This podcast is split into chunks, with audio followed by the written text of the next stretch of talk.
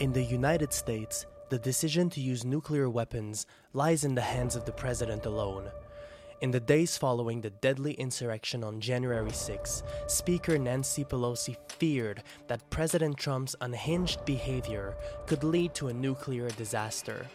As made public in Bob Woodward's latest book, the Speaker called Mark Milley, the chairman of the Joint Chiefs of Staff, and asked, What precautions are available to prevent an unstable president from accessing the launch codes and ordering a nuclear strike?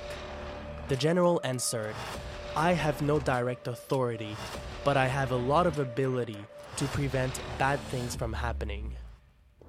This reopens an age old debate. Is the launch of nuclear weapons too big of a decision for just one person? So far, the only use of nuclear weapons dates back to 1945 when the Americans bombed Hiroshima and Nagasaki in the final year of World War II. As tensions grow between nuclear armed states, the world is once again on edge. Now, more than ever, we must understand why states acquire nuclear weapons and what we can do to slow proliferation before it's too late. Chapter 1 Why States Acquire Nuclear Weapons. The process of acquiring nuclear weapons is complicated because the interests of several states are at play. If a state wants to launch a nuclear program, it must be in a position to overcome constraints imposed by its adversaries. But most states cannot afford to fight preventive attacks. Only two types of states have a strategic interest in acquiring the nuclear bomb. First, powerful states under high threat. Powerful states are more likely to proliferate unimpeded. That's especially true if a state considers that the benefits of proliferation exceed the cost of its nuclear program or the cost of a preventive war. Second, weaker states under the protection of unreliable allies. Weaker states are less likely to acquire nuclear weapons unless their territory is under the protection of a powerful ally that cannot guarantee their full security nor afford to break their alliance. Under high levels of threat, states in this position will improve their strategic outlook by acquiring nuclear weapons.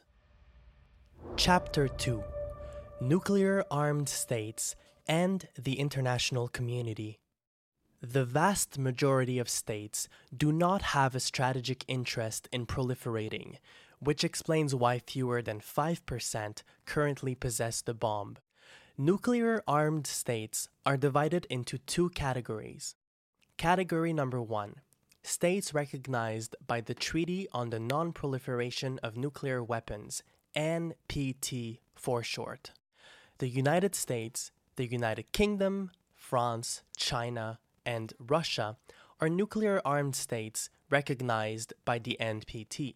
Category number two Other states. India, Israel, Pakistan, and North Korea are also nuclear armed states, but they are not recognized by the NPT.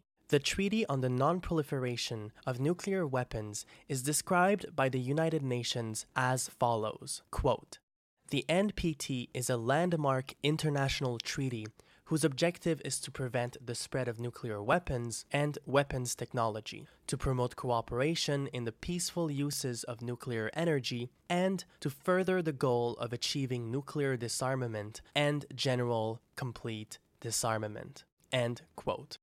It entered into force in 1970 and is structured around three pillars non proliferation, disarmament, and the right to peacefully use nuclear technology. For instance, the treaty states that nuclear armed states must not undertake transfer of nuclear weapons to any recipient. It also says that non nuclear armed states must not receive nuclear weapons from any source. And finally, it says that each party must pursue negotiations in good faith on effective measures relating to cessation of the nuclear arms race.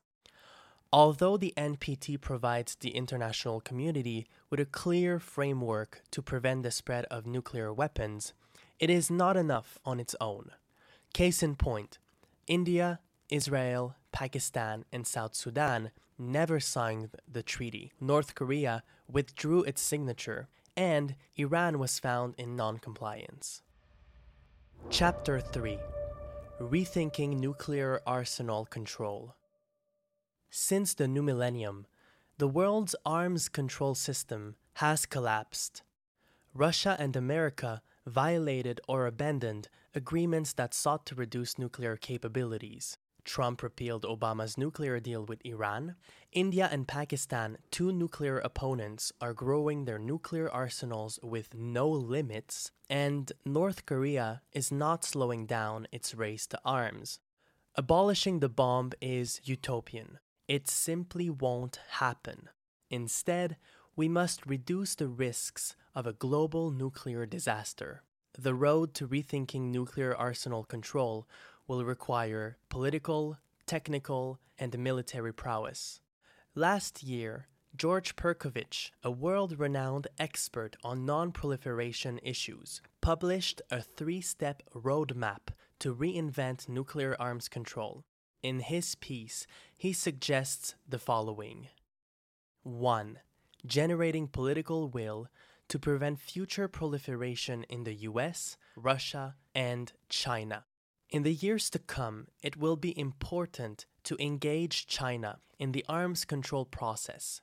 Doing so would reduce US and Russian incentive to proliferate and reassure states in Asia that they won't need the bomb to counter potential Chinese aggression. If the US, Russia, and China the three largest nuclear powers can engage in matters of non proliferation, they could pressure India and Pakistan to start negotiating limits on their nuclear arsenals. 2. Modernizing our approach to new weapons and nuclear entanglement. New weapon technologies will require renewed approaches. Perkovich puts it this way quote, balancing like for like long range ballistic missiles was akin to comparing American trucks to Russian trucks. Now, strategists and negotiators need to balance dumb trucks against Ferraris, Teslas against boats, and satellites against planes. End quote. In other words, weapon arsenals are more diverse and asymmetrical than ever, which complicates non proliferation negotiations between nations. And nuclear entanglement complexifies this reality. Entanglement happens when states mix nuclear and non nuclear weapon systems, which is not a good idea because it could inadvertently result in the use of nuclear weapons.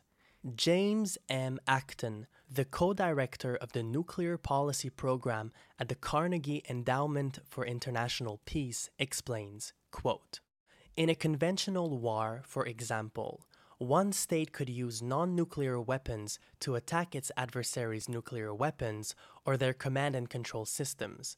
Such strikes could pressure the country being attacked into using its nuclear weapons before they were disabled.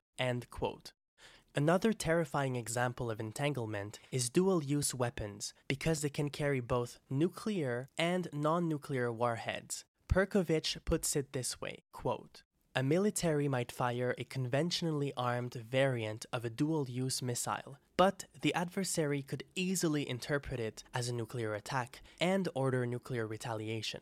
In this case, a nuclear war intended by neither side could nevertheless break out. End quote. To solve this puzzle, the United States, Russia, and China must find common ground to balance and limit the expansion of their asymmetrical arsenals. If they can achieve this, India and Pakistan could follow. But first, the three largest nuclear powers in the world will have to overcome communication and bureaucratic barriers within their own militaries. 3 focusing on limiting the level of destructiveness linked to the use of nuclear weapons. Nuclear armed states enhance their nuclear programs to deter their adversaries from using nuclear weapons to win a war. In turn, their adversaries also build more weapons. That's why nuclear disarmament at the global level is unlikely to happen anytime soon.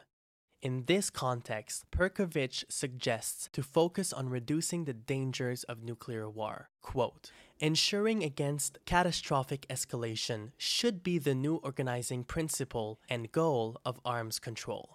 No two antagonists should wield weapons whose number and explosive power could not only destroy their own nations, but also cast innocent bystanders into a nuclear winter, with sunlight blocked from the stratospheric suit, global rainfall severely diminished, and agricultural productivity disastrously reduced. End quote.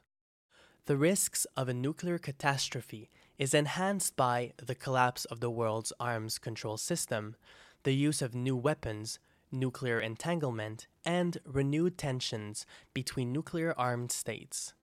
Nuclear proliferation leads to larger and more dangerous arsenals, which intensifies the risk of a global nuclear disaster. Add an irrational leader to the mix, and we could find ourselves in the middle of a nuclear war. Perhaps the first question we should solve is this one What precautions are available to prevent an unstable president from accessing the launch codes and ordering a nuclear strike?